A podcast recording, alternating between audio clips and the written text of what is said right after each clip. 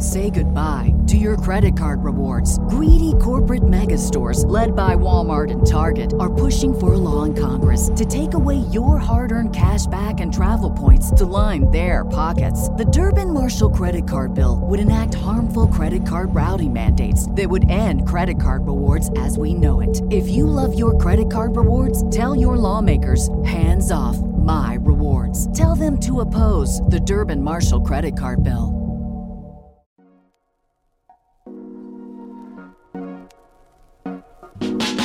It's Tuesday, September 6th, 2022. I'm Jackson Bird. Today, how analyzing baby teeth might be able to facilitate early intervention for childhood adversity. Plus, archaeologists have found the skeleton of a 17th century woman accused of being a vampire. And yet another Artemis update, including why the latest scrubbed launch attempt can kinda be blamed on the space shuttle. Here's some cool stuff for your ride home. It might be a tough sell to get your kids to donate their baby teeth to science instead of playing their luck with the tooth fairy, but if they do, their teeth could help us learn more about human development in general and potentially even about the future health of their former pint sized owners. Earlier this year, Vox profiled psychiatric epidemiologist Erin Dunn, who calls herself the Science Tooth Fairy, some intentional branding to try to persuade those tooth donations, and Felicitas Bidlack, a specialist in tooth development. Studies over the years have shown that tooth growth patterns can reveal a history of illness or physical injury, and that traces of toxins and pesticides in teeth might even reveal harmful exposures that children endured. But Dunn and Bidlack are investigating whether the enamel layers of baby teeth could indicate incidents of childhood trauma or adversity. The hope would be that as kids lose their teeth, doctors could look them over to assess their psychological development, determine any hardships they could be experiencing, and ensure they're on track generally when it comes to health.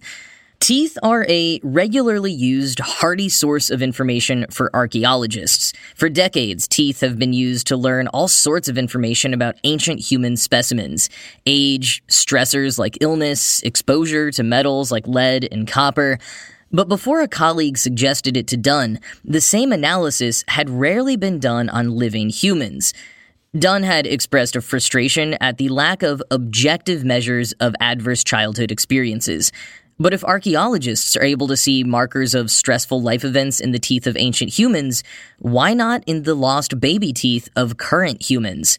Quoting Vox, baby tooth formation begins before birth. Cells build the tooth enamel layer by layer in a daily cycle, depositing prisms of tightly packed crystalline rods that make up the enamel. As primary or baby teeth grow, they capture the conditions of their surroundings, similar to growth rings in a tree. When Bidlack peers into a microscope at a backlit slice of tooth, it reveals a detailed archive of the child's daily development in the finely striped enamel. A dark line in some of the earliest laid enamel marks the transition from womb to world. From there, subsequent lighter growth lines are a record of daily enamel growth, but darker bands may interrupt the record, indicating that something disrupted the tooth's and the child's development. End quote.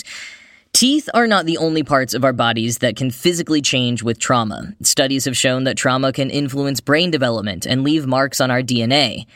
And it's not just baby teeth. Adult teeth show markers of growth and stressors as well. But, you know, we don't lose them as reliably as kids lose their baby teeth. And Dunn's research specifically focuses on childhood development. Maybe we'll see more adult teeth focused studies from others in the future. But especially when it comes to childhood adversity, having some kind of objective measure is even more helpful in kids than in adults. Kids have more trouble explaining what may have happened to them, so any added tools we have to make assessments are extremely helpful.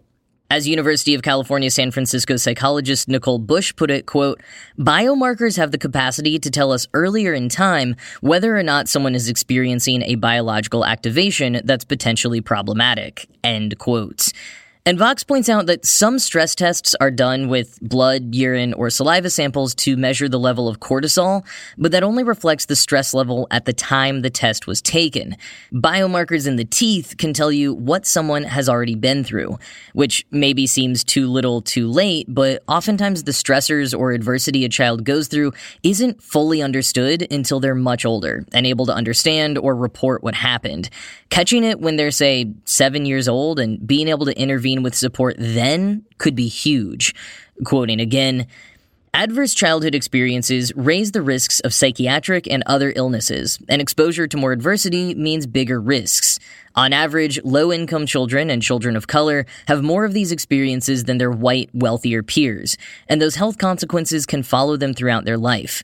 Dunn says that finding more detailed and precise markers for these experiences is key to closing those gaps.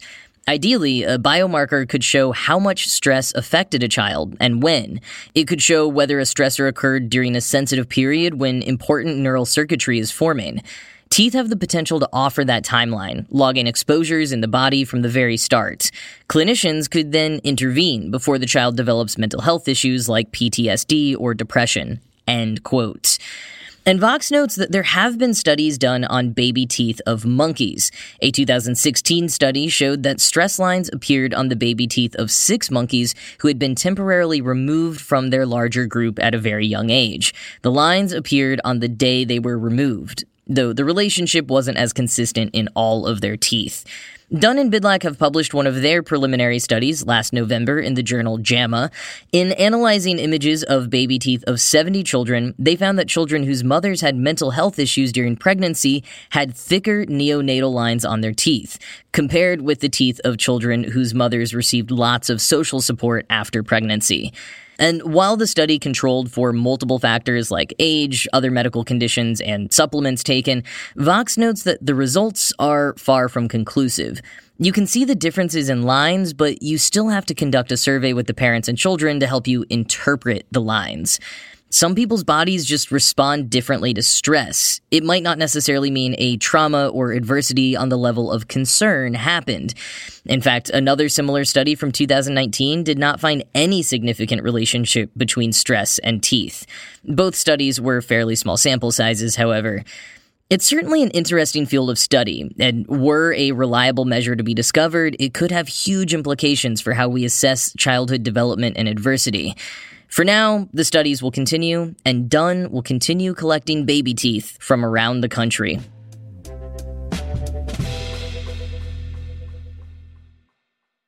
At an excavation site at a 17th century graveyard in Poland, archaeologists have found a skeleton that contemporary locals may have believed to have been a vampire. The skeleton was found buried with a sickle placed across her neck and a padlock on her left big toe. Lead archaeologist Darius Polinsky says that the padlock would have symbolized, quote, the closing of a stage and the impossibility of returning, end quote. While the sickle was placed across her neck so that if the corpse tried to get up, she would be decapitated. As Jennifer Ouellette reminds us in Ars Technica, legends about vampire esque creatures go back at least as far as to ancient Mesopotamia. And across nearly every culture over the centuries, you can find myths or warnings about creatures featuring similar traits associated with vampires. Now, these weren't exactly what we'd recognize today. Some of them focused on monsters that stole or killed small children, some of which sucked their blood. Others were creatures that were reanimated corpses. A lot of the stereotypes that we associate with vampires today developed in the 19th century, thanks to writers like John Polidori and Bram Stoker. But during all those bursts of vampire paranoia, there were also practical methods for dealing with them, frequently decapitation or cremation, techniques to prevent a corpse from returning by ridding it of its body. Now, other methods included burying the corpse with certain items also to prevent it from rising, like the sickle placed across the neck of this woman vampire from the 17th century. Or was she a vampire? You know, I ended up reading a bit about 19th century activist Matilda Gage this morning. She was a suffragette, abolitionist, and campaigner for Native Americans' rights. She actually defected from the National Women's Suffrage Association because they weren't radical enough for her. You might know her as the woman for whom the Matilda effect is named. That's the term for the tendency of women being denied credit for scientific innovation. And I learned today that she was the mother in law of L. Frank Baum, the author most famous for writing The Wizard of Oz. She used to live with Baum and his wife, Gage's daughter, Maud, for large chunks of the year, and it's thought she heavily influenced Baum's politics, some of which are evident in his Oz books, and others were more explicitly stated in some some of his works for adults. But, anyways, Matilda Gage did a lot of research on the witch trials and frequently wrote about the witch trials as a key example of church supported means of oppressing and intentionally killing women, especially educated and elderly women.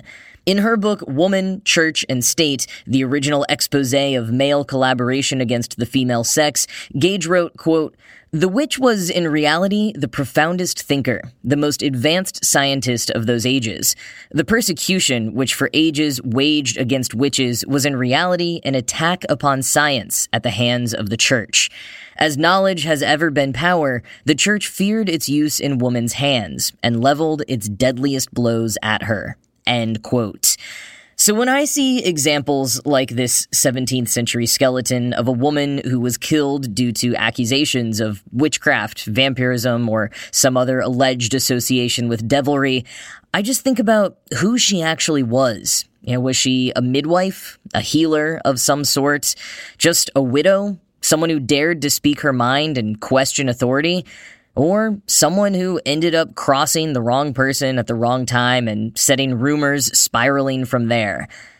And indeed, archaeologist Polinsky has a theory about why this woman may have been accused of being a vampire or a witch. Quoting again from Ars, Another unusual feature is that the skeleton appears to be that of a woman of high social status, given the care with which she was buried. There were also remnants of a silk cap on her head, which would not have been affordable for a member of a lower class.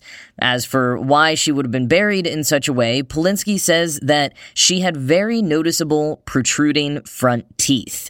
This may have made her appearance different enough that she was deemed a witch or vampire by superstitious locals. End quote. Ah, yes, medical conditions and bodily features we can't control. The other sure sign someone is in cahoots with the devil.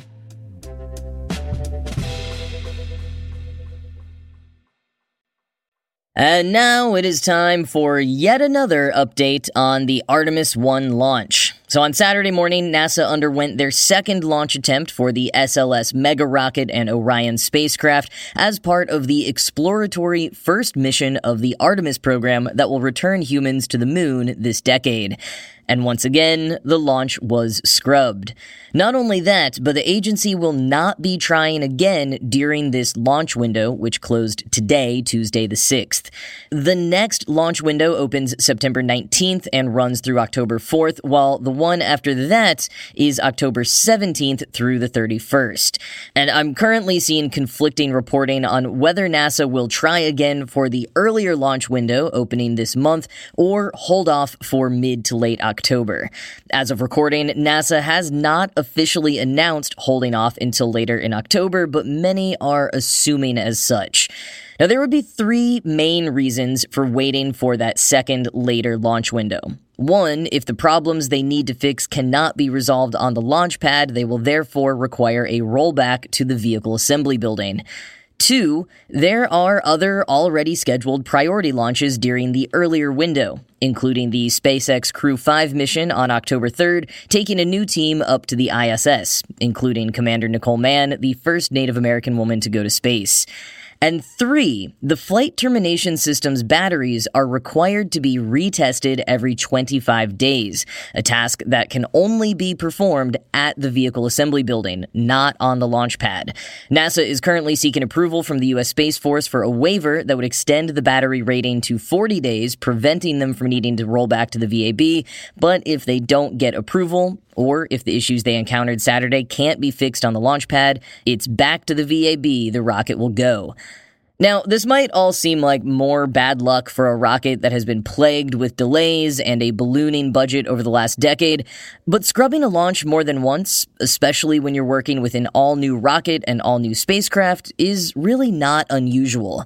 Writing for the New York Times, Kenneth Chang recounted reporting on the space shuttle launch of STS 127 back in 2009. It was supposed to lift off on June 13th, but the launch was scrubbed and it was scrubbed four more times, not actually launching until the sixth attempt over a month later. Now, due to this experience, and having reported on countless other scrubbed launches from the Space Shuttle as well as SpaceX's Crew Dragon and others, Chang was not surprised when the second Artemis launch was scrubbed on Saturday. He and other veterans of the field have kept their expectations in check for these first few attempts.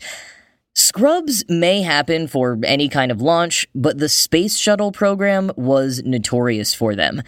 And that's relevant because the new SLS rocket is derived from the Space Shuttle, and problems the SLS encountered during both launch attempts last week were also common issues with the Space Shuttle. On Saturday, during fueling, a liquid hydrogen leak was spotted, reaching levels two to three times higher than the permissible safety level, according to mission manager Mike Sarafin. High concentrations of hydrogen when mixed in the air pose a high risk for flammability. There was also a liquid hydrogen leak at the attempt last Monday, but it was much smaller compared to the one found on Saturday. As Chang explained, quote, Hydrogen is a powerful rocket fuel, but as the smallest of molecules, it's difficult to work with, leaking through the smallest of gaps. Often, leaks do not show up until the fuel lines are chilled to ultra cold temperatures of minus 423 degrees Fahrenheit, where hydrogen becomes liquid. Worse, there is no way to check except during a countdown when liquid hydrogen starts flowing into the rocket. End quote. Now, hydrogen is not only powerful, it's efficient, more efficient than alternatives such as methane or kerosene. Efficiency is the name of the game when you're working with a government budget, so it's likely that hydrogen would have been used to fuel the SLS no matter what. But in this case, it was actually mandated by Congress that the SLS use the Space Shuttle's engines in the SLS, engines that also used hydrogen, therefore leaving NASA with no option but using hydrogen. Eric Berger explains for Ars Technica, quote, In 2010, when Congress wrote the authorization bill for NASA that led to the creation of the Space Launch System, or SLS, it directed the agency to, quote, utilize existing contracts, investments, workforce, industrial base, and capabilities from the Space Shuttle and Orion and Ares 1 projects, including existing United States propulsion systems, including liquid fuel tanks, external tank or tank related capability, and solid rocket motor engines, end quote. But, Berger continues, quote, among the idea's opponents was Lori Garver, who served as NASA's deputy administrator at the time. She said the decision to use space shuttle components for the agency's next generation rocket seemed like a terrible idea, given the challenges of working with hydrogen demonstrated over the previous three decades. They took finicky, expensive programs that couldn't fly very often, stacked them together differently, and said now, all of a sudden, it's going to be cheap and easy, she told Ars in August. Yeah, we've flown them before, but they've proven to be problematic and challenging. This is one of the things that boggled my mind. What about it is going to change? I attribute it to this sort of groupthink, the contractors and the self-licking ice cream cone, end quote. And from Berger, now NASA faces the challenge of managing this finicky hardware through more inspections and tests after so many already. End quote. Garver recently released a book called Escaping Gravity My Quest to Transform NASA and Launch a New Space Age, which focuses on her support of the commercialization of space exploration and pulls back the curtain on much of the bureaucracy at NASA. Some reviews have called it brutally honest. I saw one commenter refer to it as a burn book. Despite her critiques of the SLS, Garver has been tweeting this week in full support of taking the time needed to ensure a safe launch. This mission, after all, is all about testing the new rocket and spacecraft to make sure they're safe for human transport in the future. Even though it's easy to roll our eyes at yet another delay or critique the sheer amount of money that has already been poured into this program, all of these tests and catching these issues now is exactly the objective of this mission. As current NASA Administrator Bill Nelson said at the latest media briefing, quote, "We'll go when it's ready." We don't go until then, and especially now on a test flight, because we're going to stress this and test it and test that heat shield and make sure it's right before we put our four humans up on the top of it. End quote. NASA is expected to make another announcement in about a week with the date of the next launch attempt, and you may hear official word about a rollback before then.